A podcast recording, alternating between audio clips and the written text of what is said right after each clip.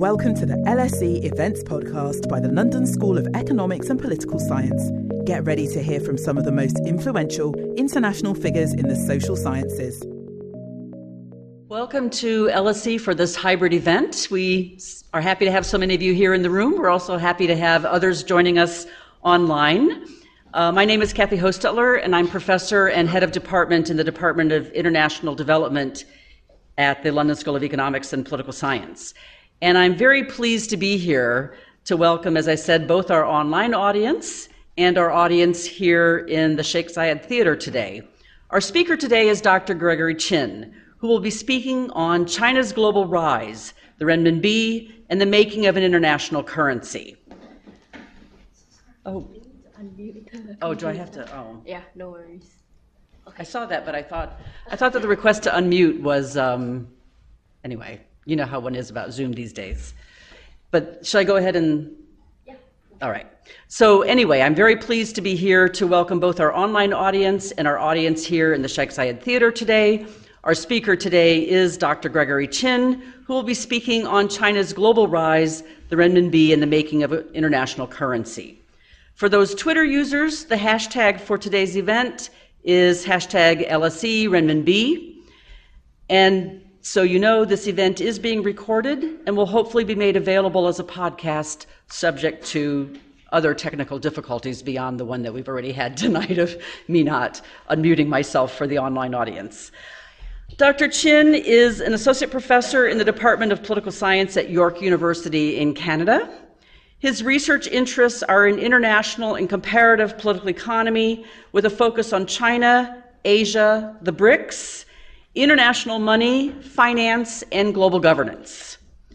His research on China, the Asian region, and world order started in the early 1990s, so he's been at this longer than many people have been interested in this topic, and now spans 4 decades.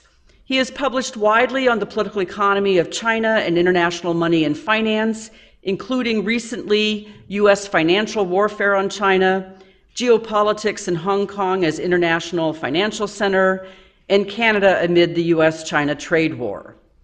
Dr. Chin co-directs the Emerging Global Governance Project with Global Policy Journal, and has been a board member of the journal's Review of International Political Economy, Global Governance, and Journal of East Asian Studies.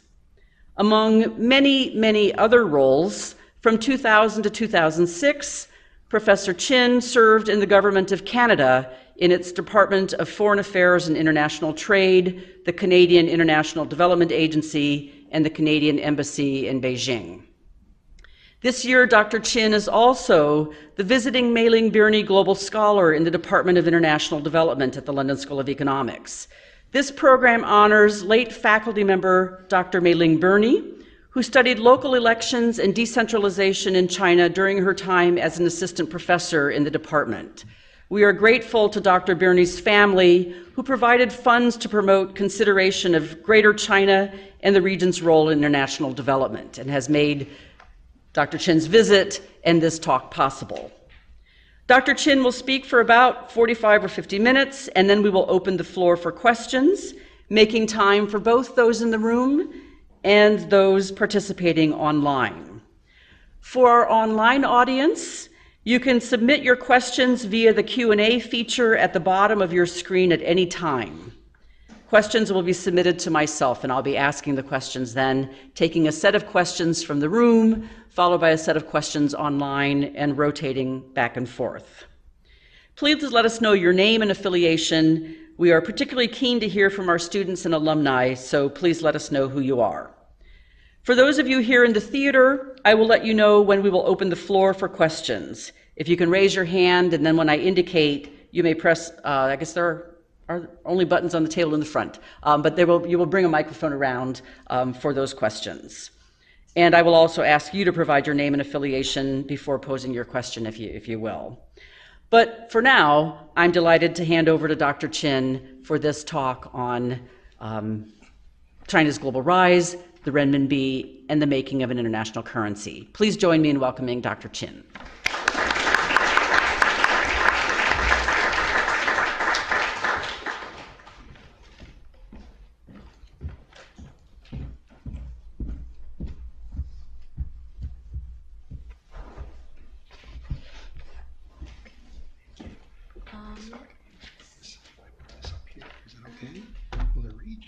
It's okay. Excellent. No worries, no worries. It's okay. Thank you very much. Thank you very much, Kathy, for that warm and kind introduction. I'm very happy to be here at the LSE in London to see you again. We're longtime friends, and I'm very honored to be here. Thank you, everyone, for coming this evening for this talk. Kind of a bit of a gloomy, rainy day, and so it's not easy to stay late into the evening for an academic talk, but I thank you very much for coming. I'd like to thank the LSE, the Department of International Development, the Mei-Ling Birney Fellowship for this wonderful opportunity. I put together a presentation today, and I've been working on this topic for almost a decade, and I'm close to finishing a book. And I just, I wanted to use this opportunity to talk about some of this research that I've been working on. And I very much look forward to your comments and if you have any questions, criticism as well. Kathy, if you can let me know, maybe as my time, if I'm mismanaging, you can let me know. I might just, sorry, I should have brought a glass of water with me. I'll bring one over. Yeah, thanks, Kathy. So let me just start here. So the talk for this evening is the RMB and the making of an international currency. Thank you, Kathy. If you'll allow me, I'll just take a moment to remember Mei-Ling Birney. I didn't know Mei-Ling Birney personally, but I understand that Mei-Ling was much loved by her students, her colleagues, her friends, her family. I know that Mei-Ling was an accomplished scholar of comparative politics of China. I knew her through her work, her writing. Her work examined local politics in China, the politics of decentralization and corruption. Her principal area of research examined the relationship between national and local politicians in China, and how local officials responded to the mandates of national party state officials. In her book, manuscript, which she was close to finishing, The Rule of Mandates, Governing and Misgoverning China, Mei-Ling set out the argument that China has a rule, quote unquote, rule of mandates that sets priorities for officials at all levels of government, rather than rule of law or rule by man. So rule of mandates. And she also demonstrated the distinct consequences for economic development and political stability in China that flowed from the rule of mandates. Very innovative research, asking the big questions about the politics of China. I understand from Ken Shadlin's words that from her first day, Mei-Ling threw herself into her teaching with gusto, incorporating her immense knowledge of the Chinese experience into the empirical and theoretical core of the courses that she was teaching. That she reconceptualized at the LSE the government and governance modules away from a static sectoral analysis in favor of a dynamic approach, focusing on institutional transformation. What changes in China, what doesn't change institutionally. That Mei-Ling quickly became a pillar of the program, much sought after for her insight and the warmth and grace with which she received students and colleagues alike. I'm very honored to give the inaugural Mei-Ling Birney Memorial Lecture, and I thank the Birney family and the colleagues and students at the LSE for this opportunity. Today, the way I've organized my talk and the way I've organized my book is to try to think through the main analytics of the question of renminbi internationalization. Today, I've organized my talk into about four sections. I'm going to start by talking about world order changes and the fracturing of the liberal global monetary order. I'll talk about renminbi internationalization, the process to date, the ebb and flow of the process. I'll do some stock taking. Where are we at with renminbi internationalization? I'm going to try to talk about the breakthroughs especially in the preconditions. What preconditions the making of an international currency? And I'm going to emphasize the theme of necessity as the mother of invention and growing confidence on the part of the Chinese leadership to use China's currency globally. As I mentioned, the renminbi has been on a more than a decade journey now of internationalization. And if you've been studying it for a long time, you know that before 2009, the basic policy of the government of China and the party in China was to not to use the Chinese currency internationally. There was some usage in Hong Kong, but it was very kind of informal. It wasn't official, it was kind of on the side. We can talk about that if you're interested. And then China launched pilot programs to use the international, to use the renminbi cross-border. And they talked about cross-border use of the renminbi. But they didn't use the term renminbi internationalization till 2014. Because that term, internationalization, there's a kind of purposive element to the meaning behind it. And they didn't want to make it look like in the beginning that they were trying to get the renminbi being used internationally. I've been trying to study this process of renminbi internationalization. In other words, the growing international use of the renminbi. That's what I mean, the process of the growing international use of the renminbi. The how, the who, why, where, when, prospects and obstacles. My focus is on agency, who's driving the international use of the renminbi, and also structure, the trends, the patterns, the systemic conditions when agency meets structure, to use social science language. And I'm very much focused on this idea of the making of the international currency. Just last week, I took my family to Cambridge University. We visited the Museum of Zoology, where Darwin's collection is kept. And looking at his work, his kind of forensic work on the origins of the species, I realized where I may be drawing inspiration from in some indirect ways. I'm very much trying to understand this process and evolution, origins, the making of an international currency. One thing that I think is so interesting about looking at this topic now, and I'll talk about the ebb and flow of the analysis of this theme, renminbi internationalization, is that most recently, in the last couple of months, there's been some very interesting reporting in the Chinese media, the official state media, Xinhua News Agency, about how the renminbi is seeing strong growing international use now. And I follow this day by day. Like, I follow the Chinese media and the, policy announcements very closely day by day. And it was very interesting in October when all of a sudden these statements started coming out. And I know, so you don't have to read this, but I'll just read you some of the statements and you'll get a flavor for it.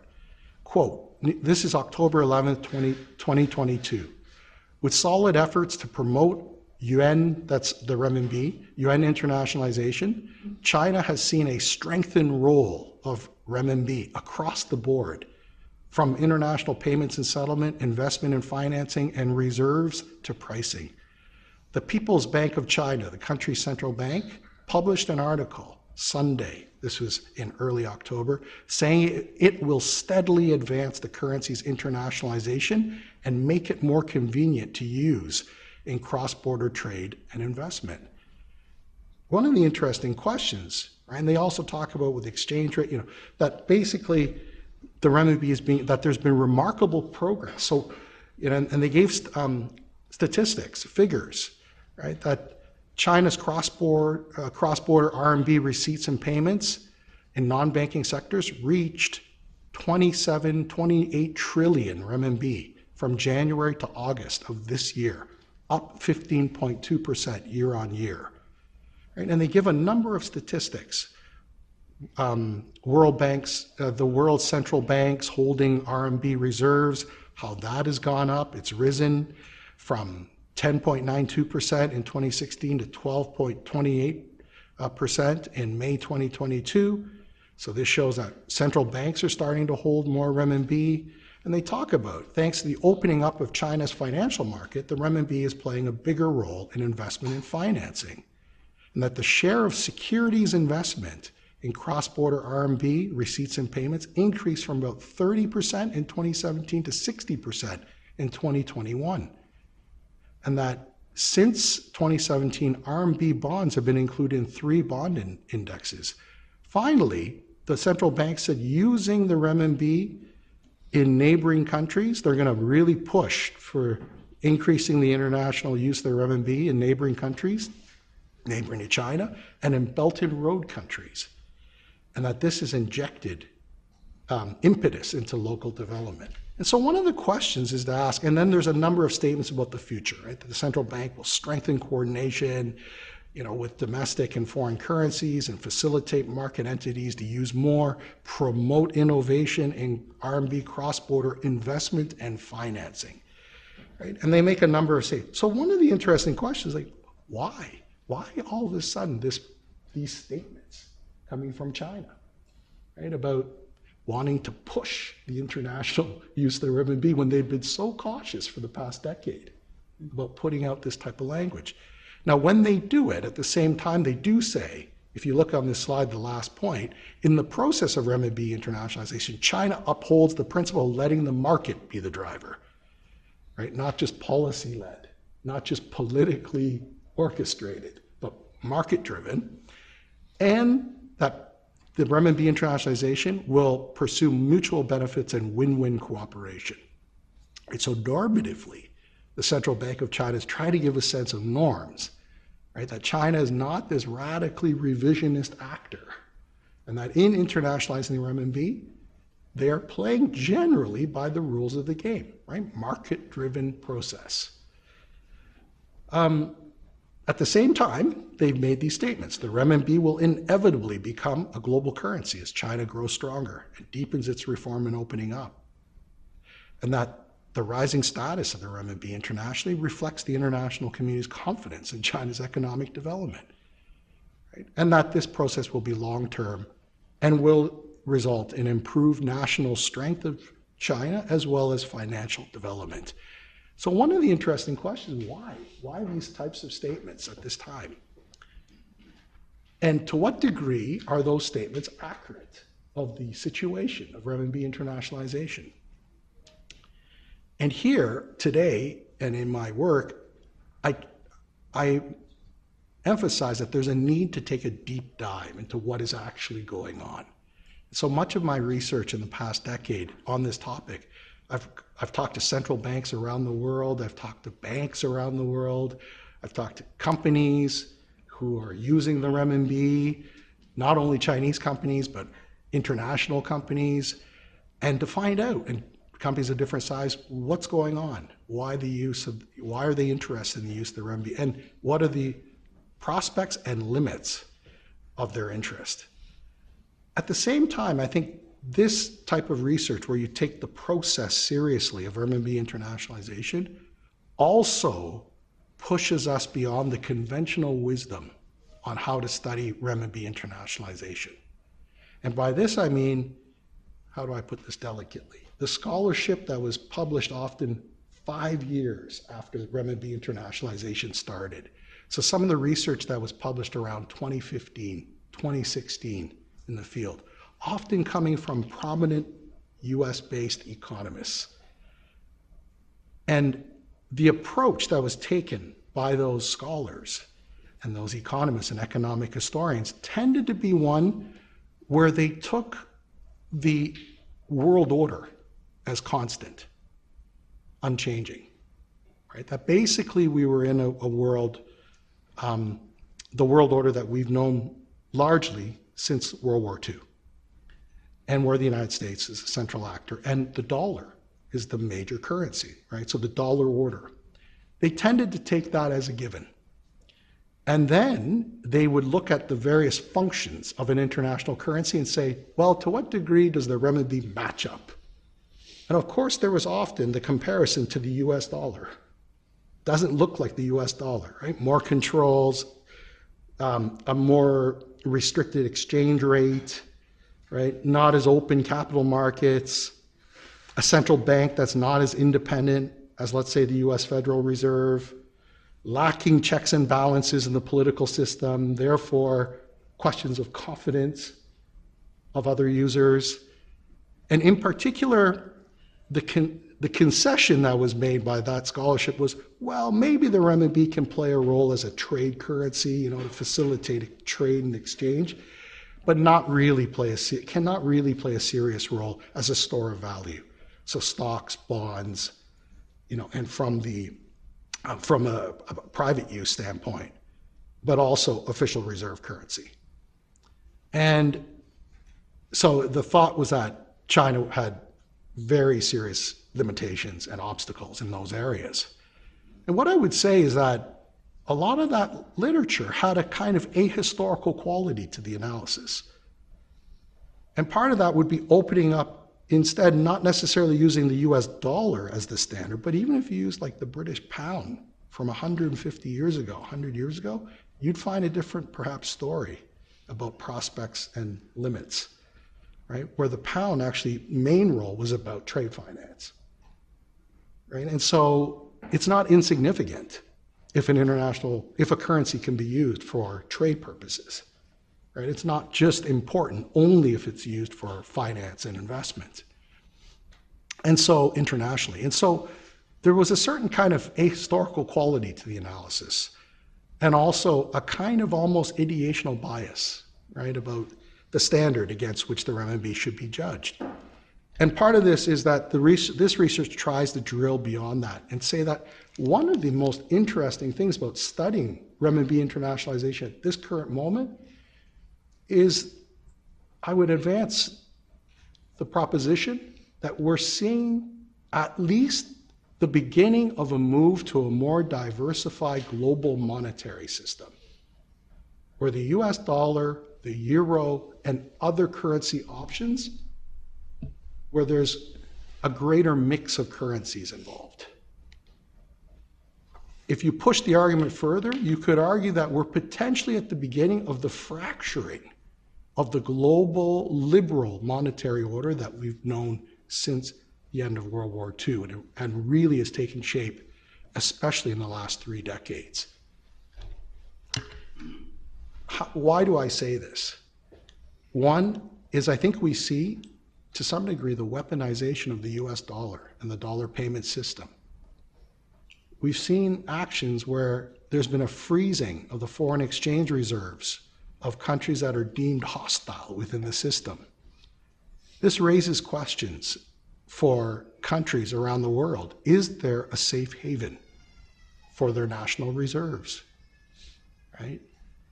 If the US Fed or the Bank of England all of a sudden deny countries access to their reserves, this raises questions about safe haven. If you look at the United States, US Fed and its management of inflation, right? We're all dealing with inflation right now. And you look at the interest rate hikes in the United States and how this has an impact on strengthening the value of the US dollar. Those actions may be positive for the United States, but they raise issues for others around the world, their currencies. As the US dollar strengthens significantly, what happens to others' currencies? The exchange rate mismatch, as they call it. Developing countries have long talked about this idea of when you borrow in US dollars, there's always this inherent risk that if all of a sudden the value of the US dollar goes up significantly, then your cost of borrowing goes up significantly. But now it's not just developing countries. G7 countries have to also deal with Canada, where I come from. We're neighbor to the United States. We look at the strength in US dollar. We also have to respond to it.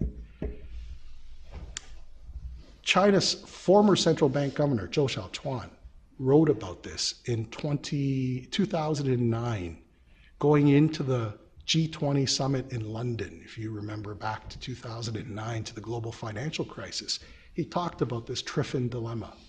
In other words, we live with an international monetary system where the US dollar He didn't name the US dollar, but he said where there's one currency that's predominant, that everyone relies on for global liquidity, but only one country controls the supply and, you know, of that currency, manages that, has direct management over that currency.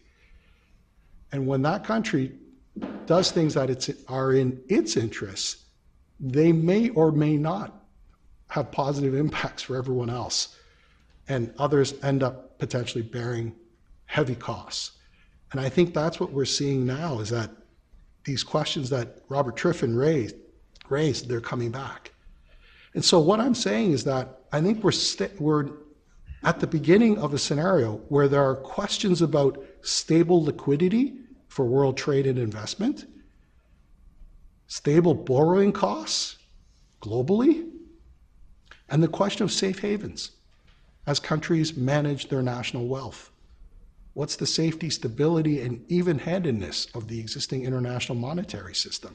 And it's not just Russia, North Korea, Iran, Turkey, China who's asking these questions.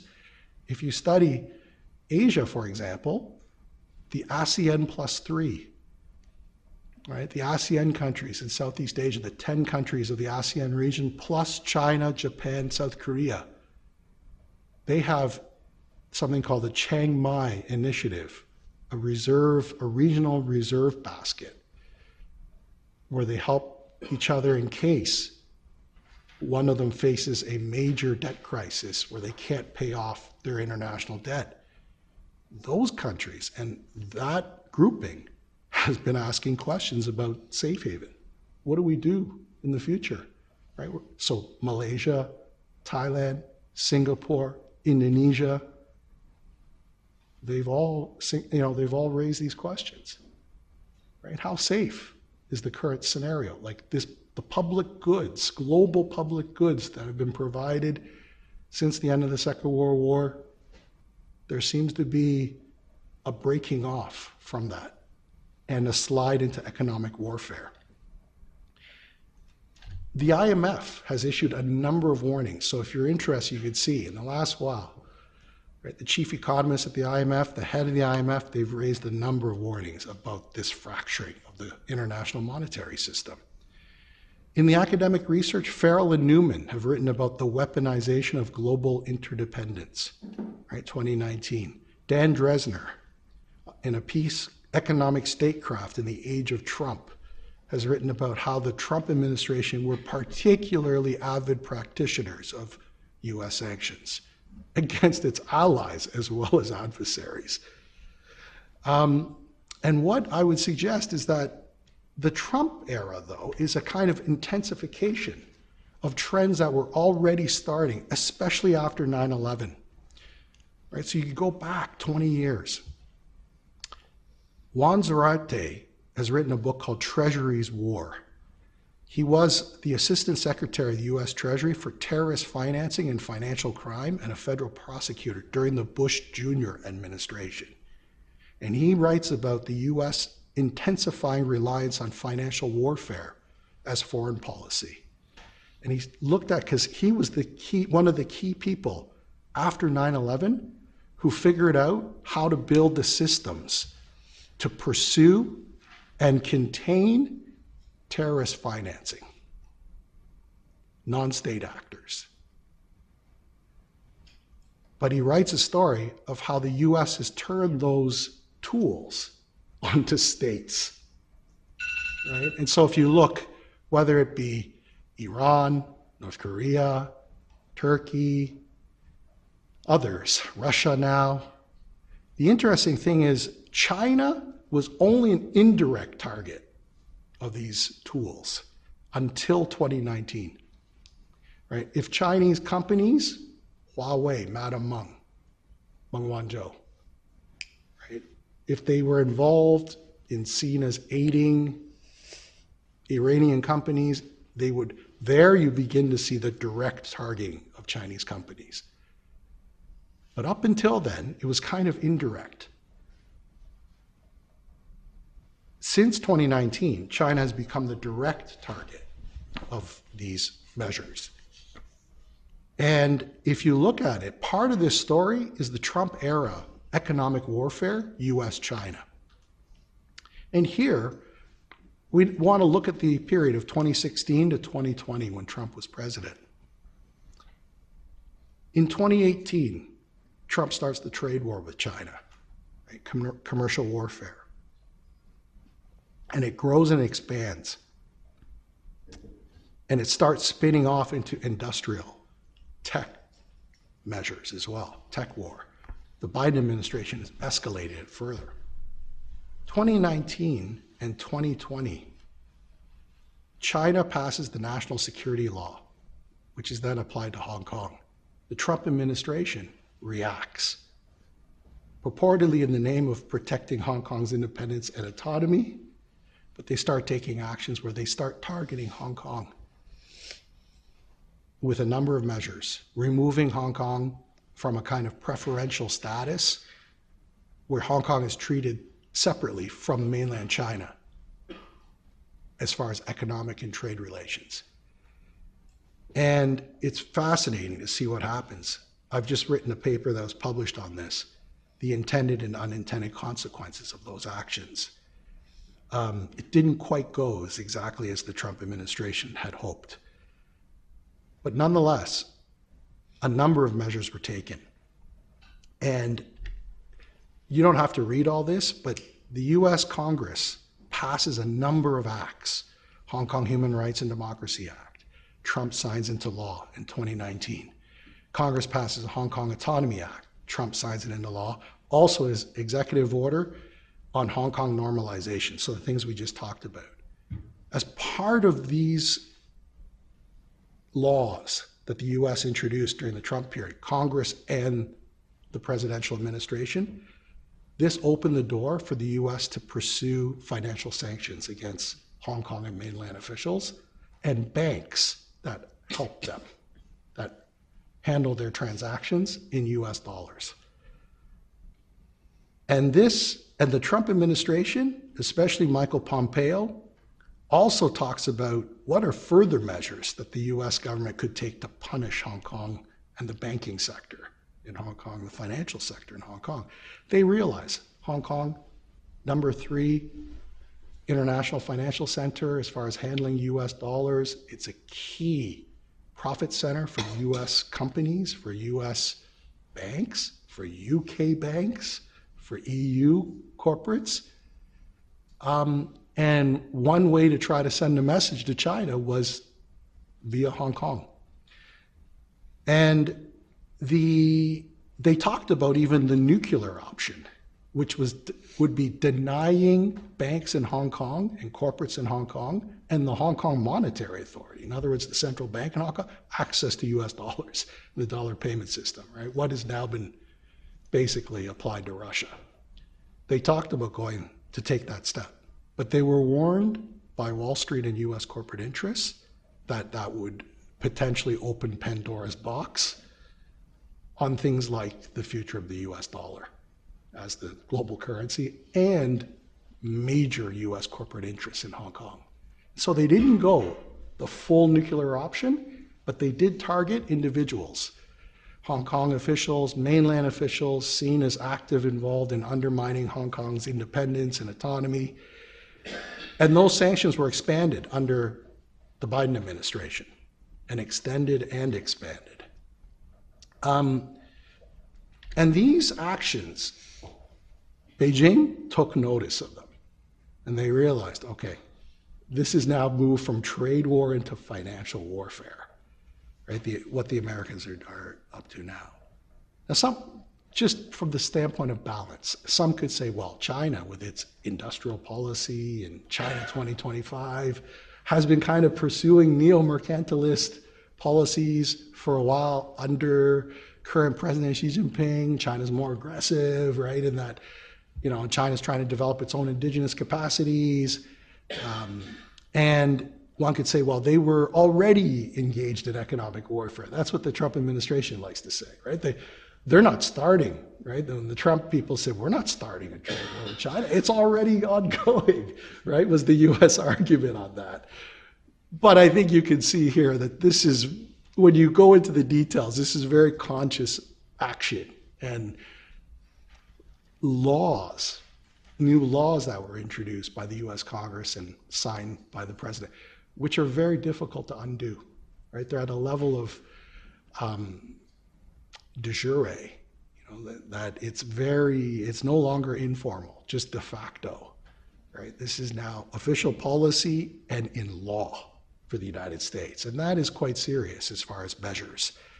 China then has responded with its own anti-sanctions law, right? And there was talk of implementing it in Hong Kong, but then Hong Kong officials pushed back and said to Beijing, I don't know if pushback is the right term, but they, behind closed doors, said to leaders in Beijing, the central leadership, this could really affect Hong Kong, could undermine Hong Kong's role as a global financial center and global business hub. And so there's been a postponement of action on China's anti-sanctions law in Hong Kong. All to say, though, that these actions have all raised the warning bells in Beijing. And they realize they're an extended, probably decade and a half of tension with the United States, and where there's going to be competition. And where competition is probably going to be the main trend, and hopefully some cooperation along the way. We hear about climate change, global health pandemics, you know, hopefully for the world's sake. But also the Russia-Ukraine and how the U.S. has pursued its, if you want to call it, nuclear option vis-a-vis the Russians, and brought the G7 on side and Australia. This has also then raised concerns in Beijing. Today it's Russia, tomorrow could be China, and they're already seeing some of it. How has Beijing responded? Part of the response is the need to push the global use of the renminbi, reduce dollar dependency. One of the things about China is it holds this massive, at one point it was a $4 trillion foreign currency reserve, of which 75–80% of it was in US dollars. So China is quite reliant on the US dollar for its trade, investment.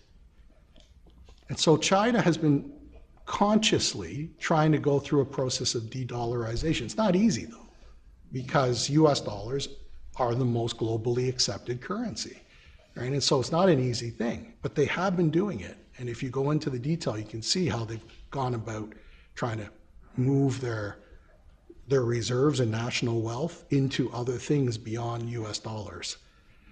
The other thing is that China has promoted the shift towards what they call a more diversified international monetary system. And this has actually been ongoing since the late 1990s. China supported the euro, and especially at the time of a euro crisis in 2012, when Europe was looking for friends and allies. This was at the time when a lot of the southern European countries were in the euro crisis. China was the new friend to the eurozone and helped bolster the euro in a time of need. And this was noted by the Europeans and the EU and the European countries, the Western European countries. China's also supported this ASEAN+3, Chiang Mai, this regional reserve basket. They've also, China's worked with others to begin looking into building alternative payment systems, right? And they've built their own payment systems for using the renminbi. I'll talk a little bit about that. And the other thing that China's been actively involved in is building central bank digital currency, the digital yuan or the digital renminbi. And China's not the only one, but China's the leading national actor. It's in the lead, arguably, on building this digital currency, central bank digital currency, and the electronic payment systems that go with it. But China's also working bilaterally and multilaterally to begin to advance this digital RMB. I mentioned earlier that the renminbi, if you think about it, the process the last 10 years, it's been going through kind of ebb and flow. Phase one, the renminbi, the initial piloting that I talked about, this is about 2009 to 2014, When China first started to move from pilot programs to regularizing cross-border use of the renminbi for trade and investment. And the renminbi, starting at a very low base, its growth rate was quite significant, but it was a very low base to start with. Right? And so the focus was not on the volumes, it was really on the rate of growth, how far it could get. But then China hit some bumps in the road in 2015, 2016. And if you remember back to that period, China's capital markets faced some crisis and instability in 2015, 2016. And it took about 2-3 years to fully recover from that. In that period, there was less international demand for the renminbi. And when I was writing in that period, all of a sudden no one cared about renminbi internationalization, right? Which actually gave me a moment to pause and to actually write things down, because they were on such a ferocious pace of launching pilots in those first 5 years. I said, oh, okay, from a scholar standpoint, this gives me a moment to breathe. Interestingly, since the recovery of China's capital markets, from 2018, 2019 onwards, we're seeing a third phase now of renminbi internationalization. So we can kind of open up the decade and the into three phases. And I think it's useful to kind of think that through. Across the board, so if you look at the theory of international money, scholars tend to think of it, of an international currency, as having three main functions: medium of exchange, store of value, and unit of account. If you want, I can go into detail on what these things mean. Medium of exchange usually is about trade, used for trade finance. Store of value, stocks and bonds, also reserves, official reserves. Unit of account, a certain barrel of oil is worth how many US dollars, or gold, how much per pound, US dollars. Also foreign exchange rate for official use, for unit of account. The US dollar, obviously there's heavy use of the US dollar across all three of these functions. In the case of China, and in the case of the renminbi, we do see growing use across these three functions. Also, we see geographic concentration increasingly in the Belt and Road countries, right? There's debate about whether Belt and Road really is serious or not. I think, at least from renminbi internationalization, moving forward, Belt and Road will be important. But it is an incremental story still. So far, as of September 2020, according to SWIFT, the global financial transactions tracking system, renminbi is only 1.97% of global payments, of the total global payments, only like 2%. And it's still, and by September 20, like recently, last September 2022, it had reached about 2.5%. So it has increased, but still only 2.5%, far behind the US at 42.3%, the euro at 35.2%, the pound at 6.5%, the Japanese yen at 2.9%. JP Morgan, though, recently put out a statement that by 2030, their prediction is that the renminbi will be number 3. And it'll probably be somewhere between 5% to 10%. And my sense is that's probably a conservative estimate. I don't think the renminbi will grow to, replace the US dollar in the near to medium term, unless there's major crises at the level of world order. But we're probably looking at the renminbi somewhere between 5, 10, 15% of global use for payments. And if that happens, that means there will probably be a reduction of some degree in the US dollar's use. And it's an interesting question on where the euro. The euro probably will be constant because it's used so much within the eurozone. So it'd be very interesting. And in that scenario, 5 to 10 years, that means the renminbi would surpass the Japanese yen and the pound to be number 3 potentially. And that's my, if people are wondering where do I see this, I often get asked, you know, is the renminbi going to replace the US dollar, blah, blah, blah. And my answer is we're probably looking at 3 currencies operating in a kind of multi-currency scenario. If you look at the People's Bank of China actually puts out a renminbi yearbook, a report every year. And if you look across the board, you can see that the renminbi, according to the People's Bank of China statistics, and I believe that they're accurate, they have no reason to try to misrepresent it.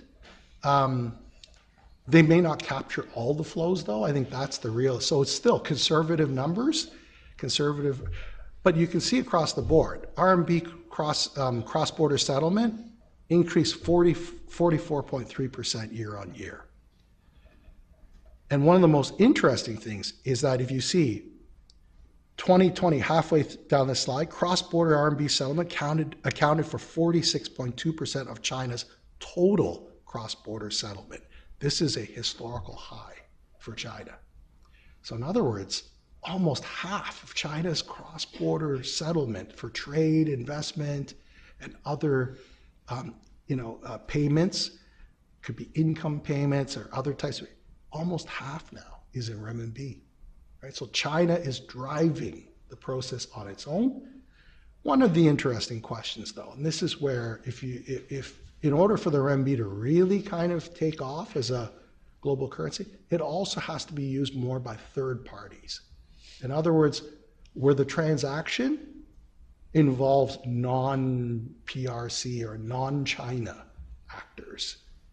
So trade between France and Britain, where they use renminbi.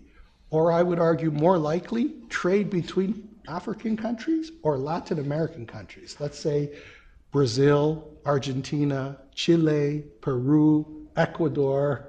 These countries all have China now as the #1 trading, export market trading partner or #2.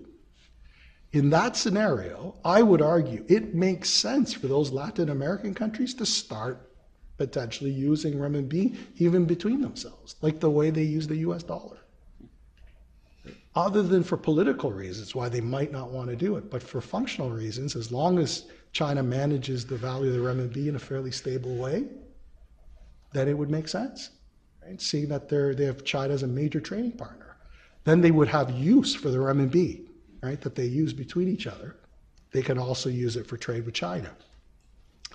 So you can see that across the statistics, and you don't have to read all this, trading goods, trade and services, income, current transfers, you see increased use of renminbi across the board, right? There have been some decreases, but those have been quite minor. And part of this is the COVID period, right? COVID has created great uncertainty. And as you know, China actually did fairly well economically during the first year of COVID, like 2020, 2021, it did fairly well because it recovered rather quickly. It was exporting all kinds of PPE and, you know, China's exports, you know, were very robust for that period. But since in 2022, you can see this year, there's been a lot more uncertainty with continuing COVID-0 policy, lockdowns in various cities, Shanghai, right, major export. This has created some uncertainty. And it's also created some dampening effect on foreigners wanting to hold renminbi. Right? It's not sure exactly what's going on. Nonetheless, you can see that in most cases, renminbi use has continued to rise, even through this. It'll be interesting to see what are the statistics in the next renminbi internationalization report, like the 2022 report. We'll give 2021 data, but there's also, if you go online, you know, you Google, you can find quarterly data on renminbi use up until the most recent quarter. And I think Hong Kong has long been a key settlement hub for renminbi, using renminbi, especially for trade and goods, but also financial transactions, up with Shanghai and Shenzhen, the financial centers in China, inside the Chinese mainland. But renminbi use in goods trade between China and the EU, European Union, has also increased. And I've written about this. If you're interested, we talk about the kind of unique role of the European Union in renminbi internationalization, because we all kind of assume that the renminbi will be used a lot in Asia, the neighboring region of China. But what gets really interesting is when the renminbi use grows in Africa, Latin America, and Europe. Right? And that's where it gets very interesting then. Some people have asked me, well, what's the difference between the Japanese yen and the renminbi? Because Japan tried some of this 30 years ago when Japan was the leading trading power in the world. And some people say, well, why should we care? Like, why should we assume China will be any different than Japan? And why should we assume the renminbi has more potential than the Japanese yen as an international currency? And one of the things that the Japanese were never able to really do, they had a number of constraints and obstacles.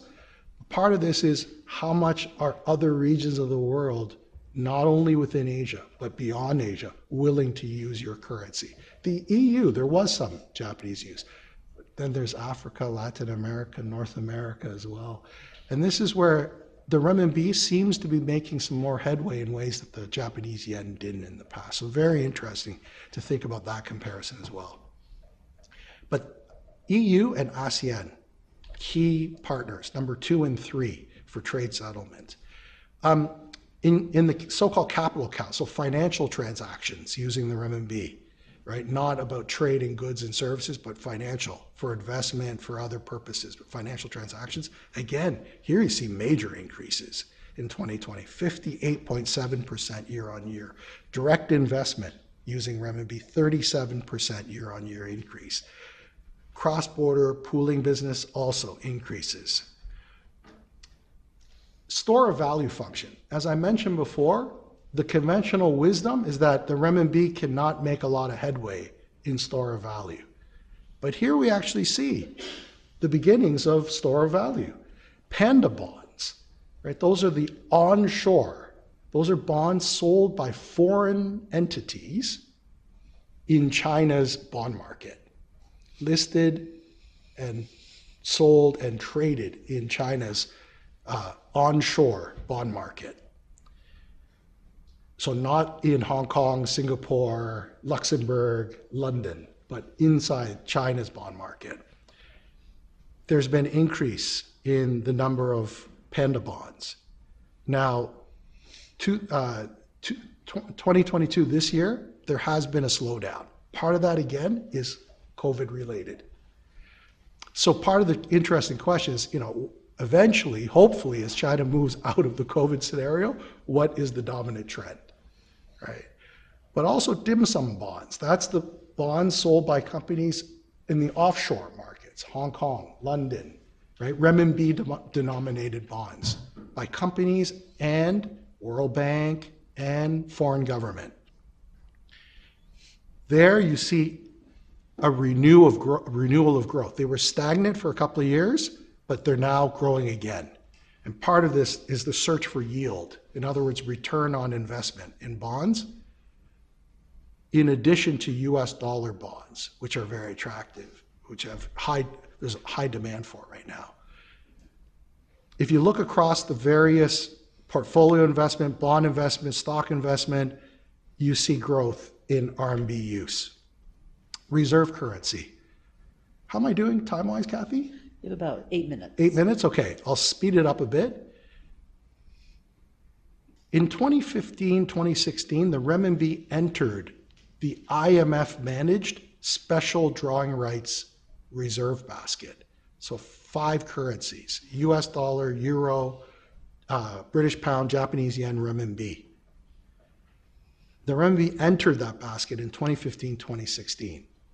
China had been negotiating for the renminbi's inclusion in that basket. Took almost a decade of talks. There was a lot of pushback initially, but China prevailed in 2015, 2016. At the time, Ben Bernanke, former chair of the Federal Reserve of the US, said, this is empty symbolism. It's like a teacher giving the student a gold star. Right? Yeah, it's nice, but really it's about the mark, right? Not so much the gold star. So he kind of blew it off, and so did others. I would argue that's a misreading of things, because the renminbi, once it joins the IMF SDR basket, it has become de jure, legally, one of the global's reserve currencies. And it means that central banks around the world will want to hold renminbi because you can exchange it for other reserve currencies and you can pay back your IMF loans in renminbi. It's not insignificant. It's not empty symbolism. Right? In this case, it's meaningful symbolism. Right? And so, again, it's all because these things, it's a number of factors you can see coming together, preconditioning the use, the making of an international currency. And so this is actually quite important. And so here, the renminbi, you can see it now is ranked 5th, and 70 central banks and monetary authorities around the world are holding renminbi assets. And it's increased within the SDR basket, renminbi holdings, within the IMF they call COFR, Currency Composition of Official Foreign Exchange Reserves. The renminbi has been going up as far as holdings. It's still quite low, number 5, but it has been going up. You can see the shares of the others at the bottom. I'll go very quickly here. Foreign access to onshore foreign exchange markets. This is actually really important. This gets at the trading of renminbi foreign exchange, where companies intend to use the renminbi more and more for trade. They buy these foreign exchange futures, which allow them to hedge their bets on exchange rate changes.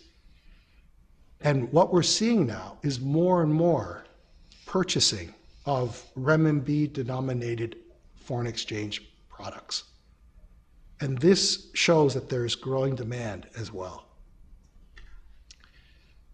I was going to try to talk about this, but I don't think I have time. Shanghai, Beijing, Shenzhen, Guangdong, Jiangsu, inside China. Who's using? Which provinces? Where do you see the renminbi being used cross-border a lot? So Shanghai seems to be one of the key places, financial hub and key trading center. Beijing, surprisingly, 18.2%. Guangdong, you could argue, involves both Shenzhen, because Shenzhen is inside Guangdong province, right? So this is Guangzhou and Guangdong province, still significant, right? 14, 15%. Geographical use, the big blue, that's Hong Kong, so international. UK is number 4. Singapore is number 3. The other is a big category, so you could bump up, in fact, Singapore and UK 2 and 3 after Hong Kong. But you can see it largely, it's regional use, but you also see Germany, US. It's interesting. There's a certain percentage of US use that isn't always captured in the statistics. France, Switzerland. Fast-growing use in ASEAN. Last point about functions. We're starting to see the renminbi used more and more as a unit of account. So for commodities traders, palm futures, crude oil, iron ore, copper, you're starting to see China's got very large commodities and trading hubs, commodities and futures trading hubs, gold, Shanghai Gold Exchange. More and more renminbi-denominated assets for futures trading. And so I think we're starting to see also the unit of account. And there is a scholar who makes an argument that, in fact, this will be the real driver of global RMB use, partly because China has such large futures commodities trading hubs, right? That if they allow foreigners to get involved more in them, because they've been restricted up until 10 years ago, 5 years ago. If they allow more and more, then that will be a major driver. Anshan Steel Group and Rio Tinto of Australia agreed in 2020 to do RMB settlement for 100 million of imported iron ore. So you get a sense of the partners.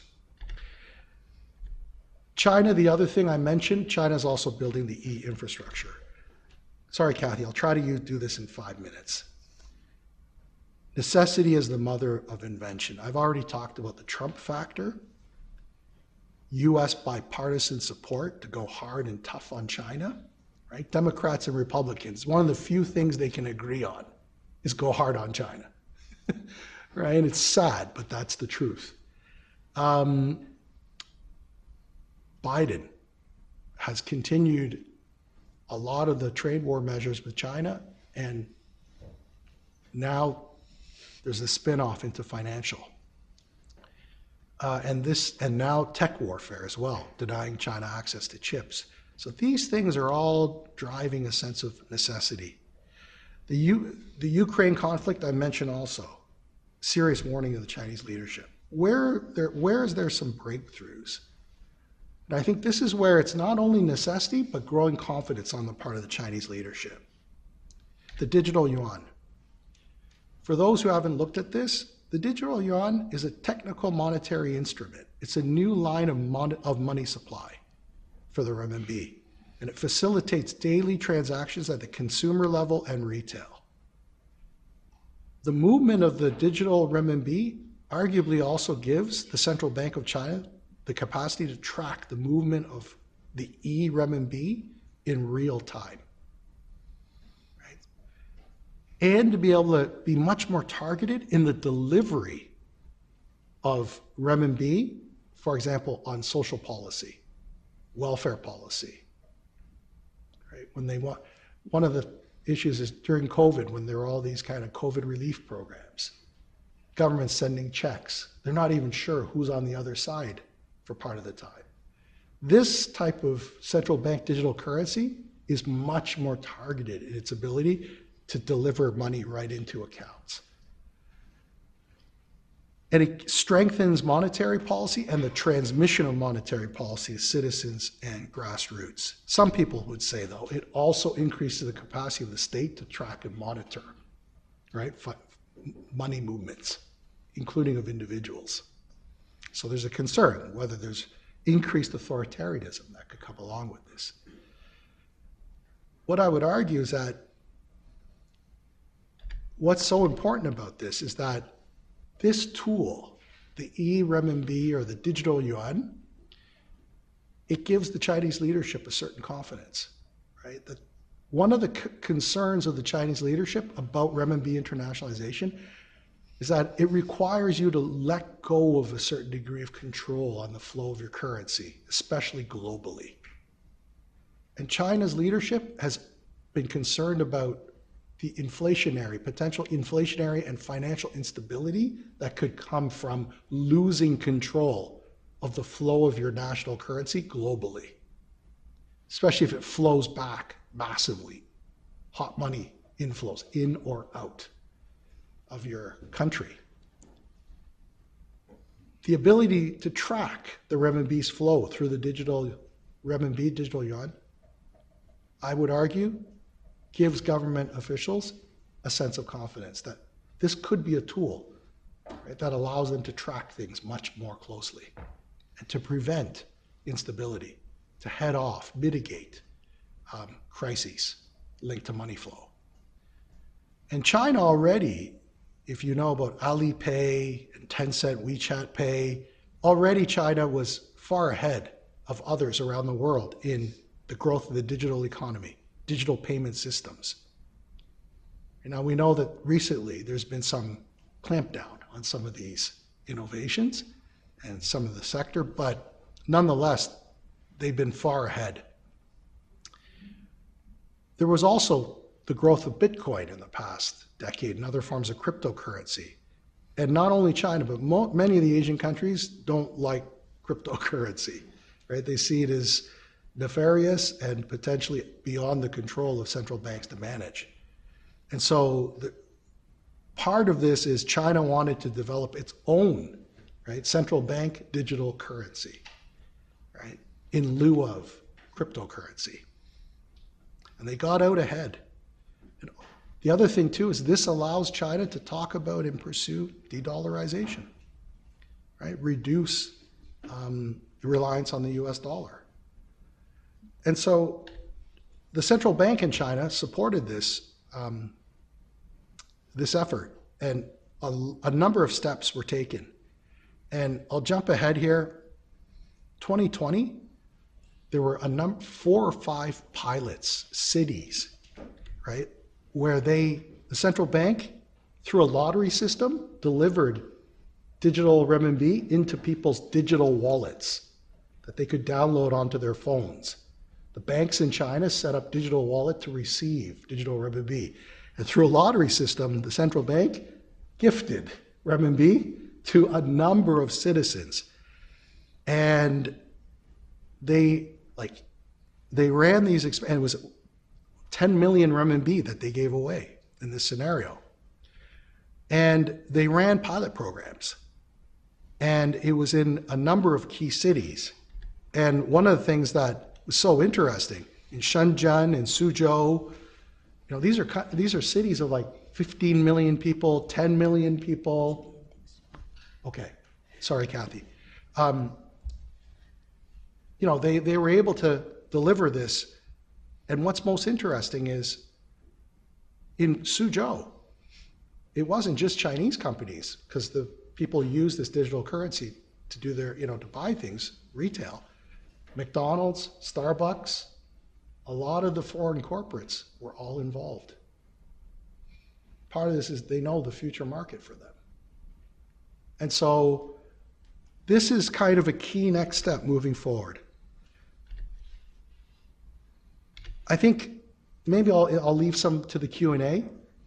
I think this is where you'll see in the future, the Belt and Road, key hubs will start to emerge for this digital renminbi use, including places that we may not have thought of, like Karachi in Pakistan, and in other centers in the Middle East, Dubai, where they will become key new hubs for RMB use moving forward.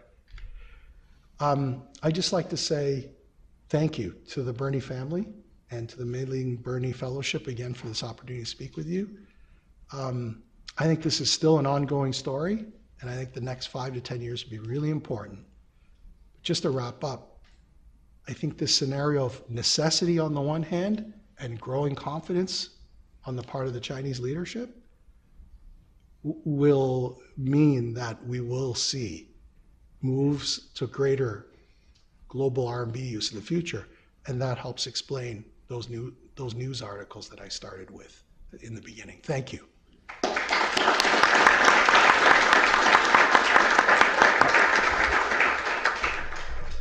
Thank you so much for such an interesting presentation, Dr. Chin. I hated to hurry you a bit, except right. That sorry. Our communications manager was sending me questions from online. So I know that there are a lot of questions online, and I'm assuming also questions in the room. And I wanted to give the audience some time to ask you the topics that they're especially interested in, because we will have to close up at 8 o'clock okay. Tonight. Sorry about that. So no, that's quite all right. So I think I will start with a set of questions from online, but if those of you who are in the room, if you have questions, please be ready to raise your hands after we take this initial round so that people can ask you questions. And again, if possible, include your name and affiliation. Hi, I'm interrupting this event to tell you about another awesome LSE podcast that we think you'd enjoy. LSE IQ asks social scientists and other experts to answer one intelligent question, like why do people believe in conspiracy theories, or can we afford the super rich? Come check us out. Just search for LSE IQ wherever you get your podcasts. Now back to the event. So our first question is from Neuralink. And I apologize for any problems I have with pronunciations here. I have one of those names also, which is unpronounceable, so I understand the frustrations.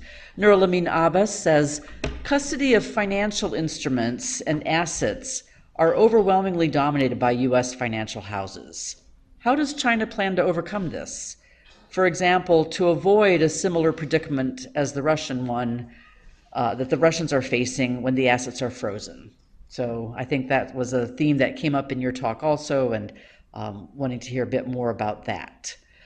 And then Mark Boland says, it would be great to hear Dr. Chin's views on the potential of the Shanghai Model Plan, which is a Brady Bonds style restructuring of brick and road loans to CNY dominated bonds as suggested by Zhou Chim Yung. Did I get that name at all right? I think so, yeah. Director of the Financial Research Institute of the People's Bank of China. And then an LSE external alum, Anthony Valion, says, sorry, I'm sort of throwing a lot of questions at you very quickly, as well as the Federal Reserve management of the dollar, does the large increase in the last decade in U.S. government debt impact the perception of safe haven status? And if the U.S. was not the sole reserve currency, would it be able to sustain those debt levels? Mm-hmm. So that's a big set of questions for you to start with, and right. Then we'll go to the room after for the next round. Okay, thank you, Kathy. Let me start with the third one. I might need you to remind me of the other ones, okay, as we go. Yeah, I think it's a huge benefit for the United States to have the global reserve currency, the de facto global reserve currency. At the same time, it's a heavy burden. And some people have argued that, you know, the U.S. maybe should give it up. Fred Bergston has talked about that, and others as well, because it costs the U.S. a lot, you know, largely about running current account deficits, trade imbalance, not in their favor. The thing is that if the U.S. dollar was not the de facto reserve currency, it would mean that the cost of borrowing for the United States would increase significantly, and that the U.S. would not be able to operate economically, running large debt, and you know the way they've been basically doing it for the last while. And so, yeah, it means a lot to the United States, and I think that's why, in the end, there's still an effort to protect by the United States the role of the U.S. dollar, one that's ever been called into question, whether it was Barack Obama who was questioned about it or Donald Trump. They often talk, you know, come back to, no, it's important. And the second question, I didn't get all of the detail on that. It's a fairly technical and detailed question. And if there's something that you're not prepared to speak to, that's fine. We can, it looks like there are plenty of questions. Yeah, I might just take a pass on that unless I can, something comes to mind on the details of that particular scheme that the audience member was asking about. Can you go back to the first question, Kathy? Sorry. Yeah, so the first one was saying the custody of financial instruments and assets are overwhelmingly dominated by US financial houses. Right. So how does China overcome that? Yeah, so one of the things that, there's a couple of things. A lot of, China has the advantage that its big four banks are four of the largest in the world, right? So ICBC, Bank of China, China Construction Bank, Agriculture Bank of China, they also handle large amounts of US dollar transactions. So if they were denied access to US dollars, or if they were denied the ability to access the dollar payment system, you would have the beginnings of, I would argue, a financial crisis. And if you get into the situation, China also has a potential currency bomb that they could use, which is potentially to dump those US dollars. I don't think they want to do that, right? Because it would be majorly destabilizing, and it's their wealth, their national wealth that they've built up, right? So they don't want to do that. And in that regard, I think China and Russia are different. Right? And I'm not saying that Russia necessarily wants to dump all its US dollars, but they actually want to get access to it. But, you know, this is where I think China, there is a market element to the Chinese thinking. They understand markets, you know, there's planning in markets, and they kind of get it. So I think part of it's an interesting question what the audience members asked. I think part of what the question is how far China's banks themselves see profit in using the renminbi more and more too for international trade. So part of None of those figures on renminbi internationalization could have happened unless China's big banks are driving it. They're at the center of it, right? Still, more of the majorities in U.S. dollars, but there is a growing amount of. So the question to focus in, so my research really has tried to look at the role of China's big banks in renminbi internationalization, because they'd be some of the key domestic political economy actors. And if you want to look at winners and losers in political economy, then that would be a key focus. Yeah, thanks. I think this is where we often come in questions about China, that there is simply an issue of scale. That's right. But the size of China means that things are simply different for it. Exactly. Than they are for many of the other countries of the world. That's right. Yeah. Well, thank you for that initial round. Are there questions from the audience in the room? I see in the front row, and then in the blue sweater there, and then in the blue jacket there. So start with the person here in the green sweater in the front. I don't know if those mics work or not, so go ahead. Thank you for your presentation, Dr. Chin. My name is Santiago, and I am a Master of Public Policy from Oxford University. And my question is, with the recent victories of Lula in Brazil and Petro in Colombia, do you think that the shift that the region has taken to the left, do you think that it will be a major catalyst for the RMB and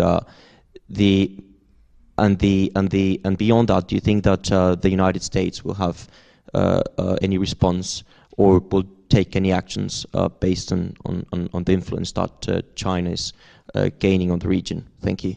Thank you.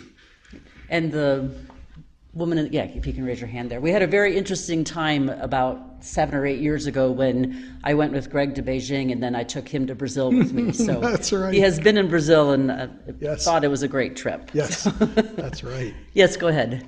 Yeah, thank you. Thank you, Professor Chen, for your presentation. I'm Penny from the University of Cambridge. I'm doing an MPhil in Latin American Studies. I noticed that you skipped the slides on e-infrastructure, which is actually where my question would originate from. So I was reflecting upon my research on Alipay Plus a couple of years ago. So Alipay Plus is basically a platform for PayPals and different payment tools in different countries. It's first launched in ASEAN countries, which allows basically tourists to pay the local business without downloading their other payment tools. So my question is, what do you see the private sector's role, or especially the tech sector, in RMB internationalization? Thank you. Oh, and also I have another question, sorry. You mentioned that in a quite distant future, there will be a matrix of three currencies standing in the world currency order. I'm speculating maybe less weaponization, and maybe more regional integration. So I want to know what's your take on that? Thank you. That will be all.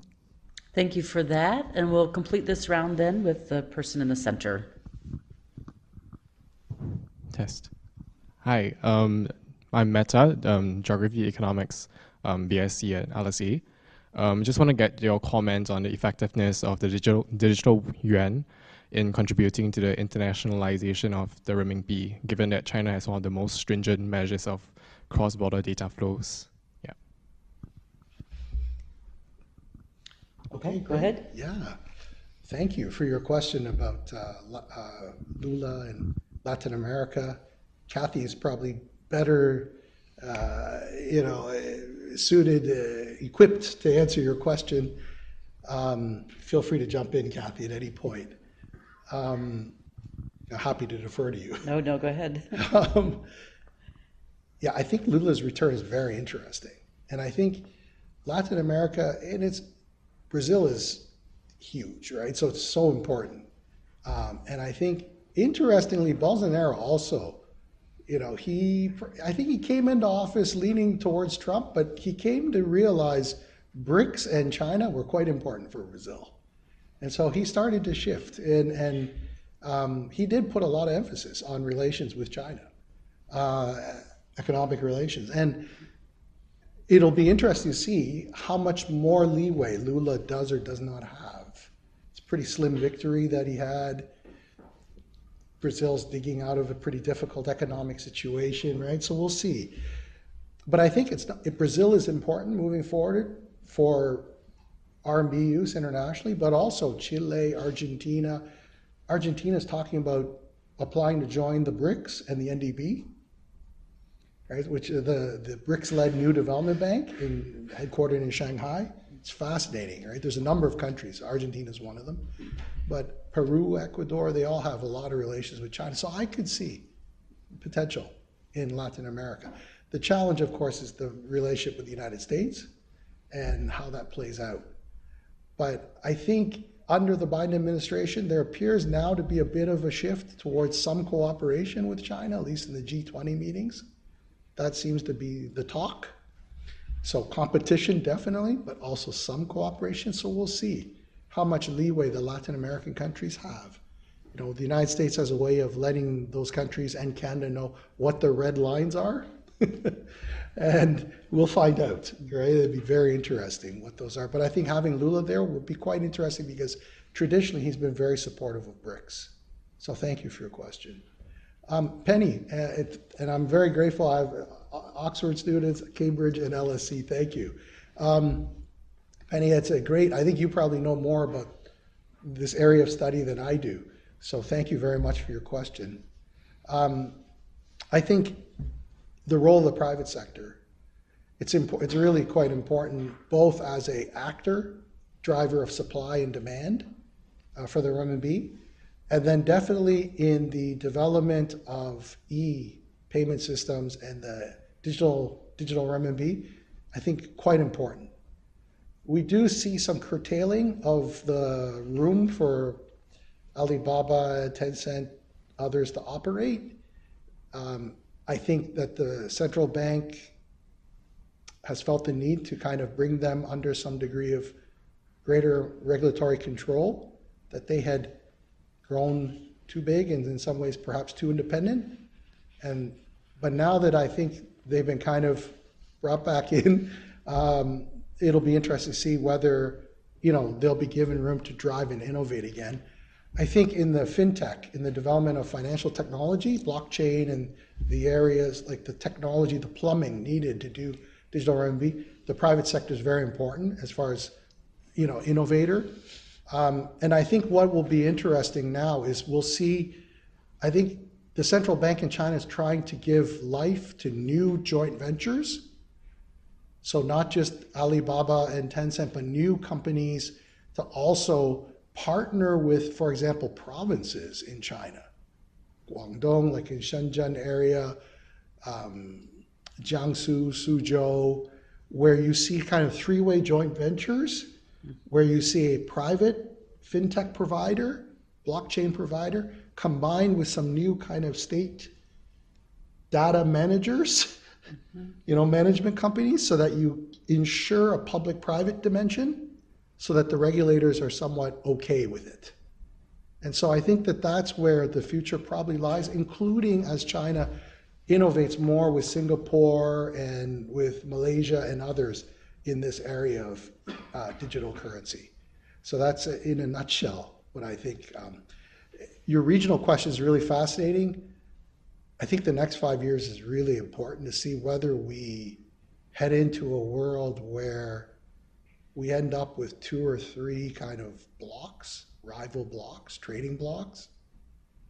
With all the talk in Canada about home shoring from the Deputy Prime Minister, Chrystia Freeland, and Janet Yellen, Financial Secretary in the US, Treasury Secretary, the talk of kind of just trading more with your friends. This is a trend that suggests potential breakup of globalization.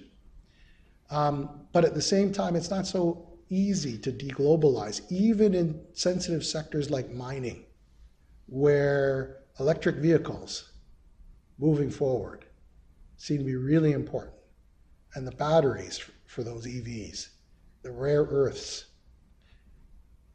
The big corporates globally that do the mining for that stuff, they don't want to be in a world where they can only trade with one side or the other. They want to be able to trade with the, you know, China and the US. And I think it'll be really interesting to see how those corporates influence government policy, even among the great powers moving forward. So the next 5 years, I think, are quite important to see the degree of deglobalization. And the unfortunate scenario, I would argue, from a kind of progressive globalism standpoint or cosmopolitan progressive standpoint, would be if we do end up in a world of rival trade blocs, kind of like Cold War, and where we only talk about bridges between the rival blocs. That would be, I think, quite dangerous, including from a military standpoint. Sorry, could you ask your question one more time, the third question? My apologies. Yeah.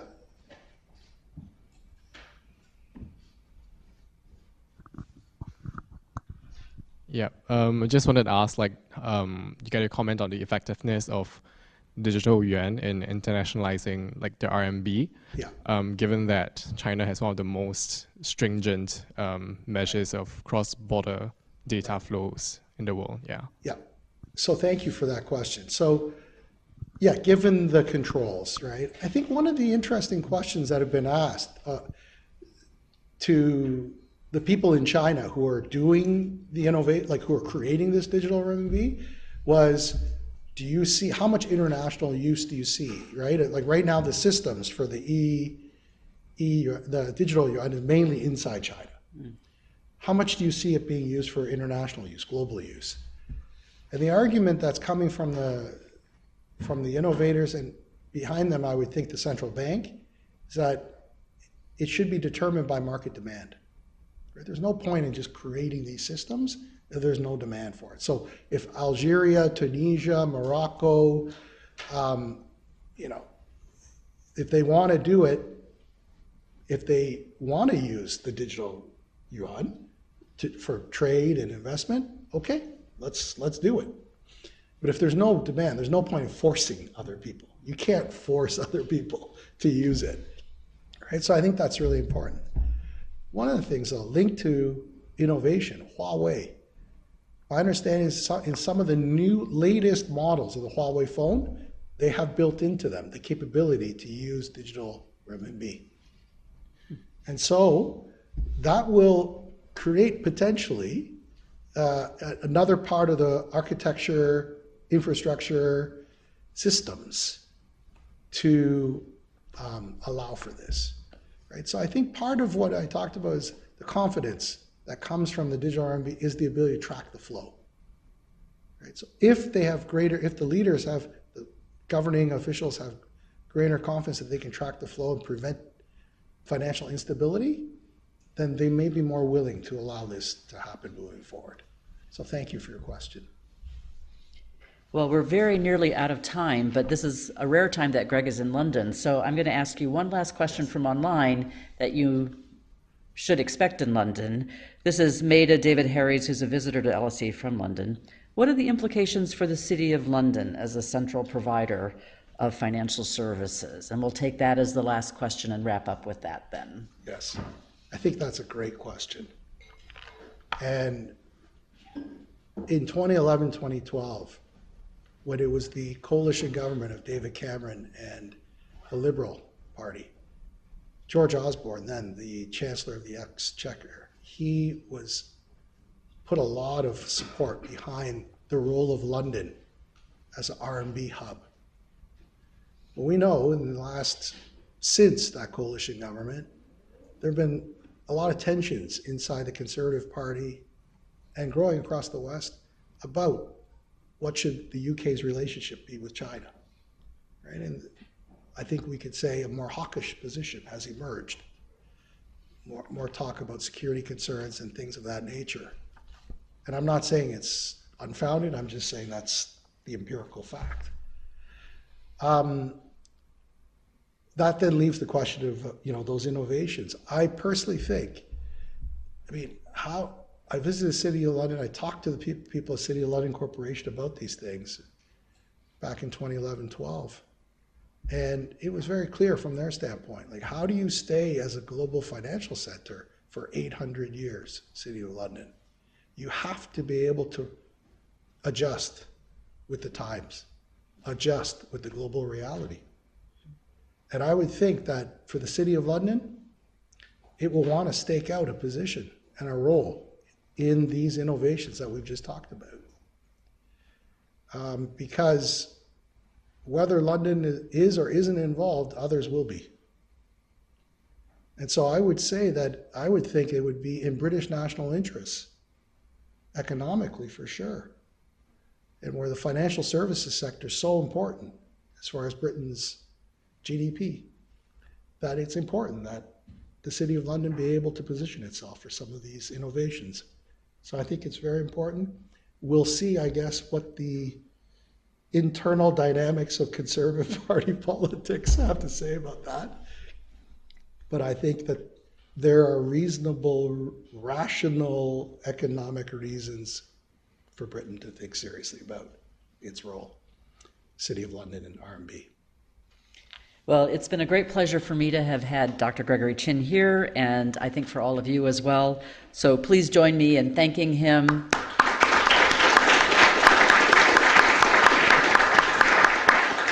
And thank you to all of you who joined us here in the room and also joined us online. We appreciate your being here. Very grateful you could find time in your busy schedule and your busy schedule to be here. Thank you. Thank you for listening. You can subscribe to the LSE Events Podcast on your favourite podcast app and help other listeners discover us by leaving a review. Visit lse.ac.uk/events to find out what's on next. We hope you join us at another LSE event soon.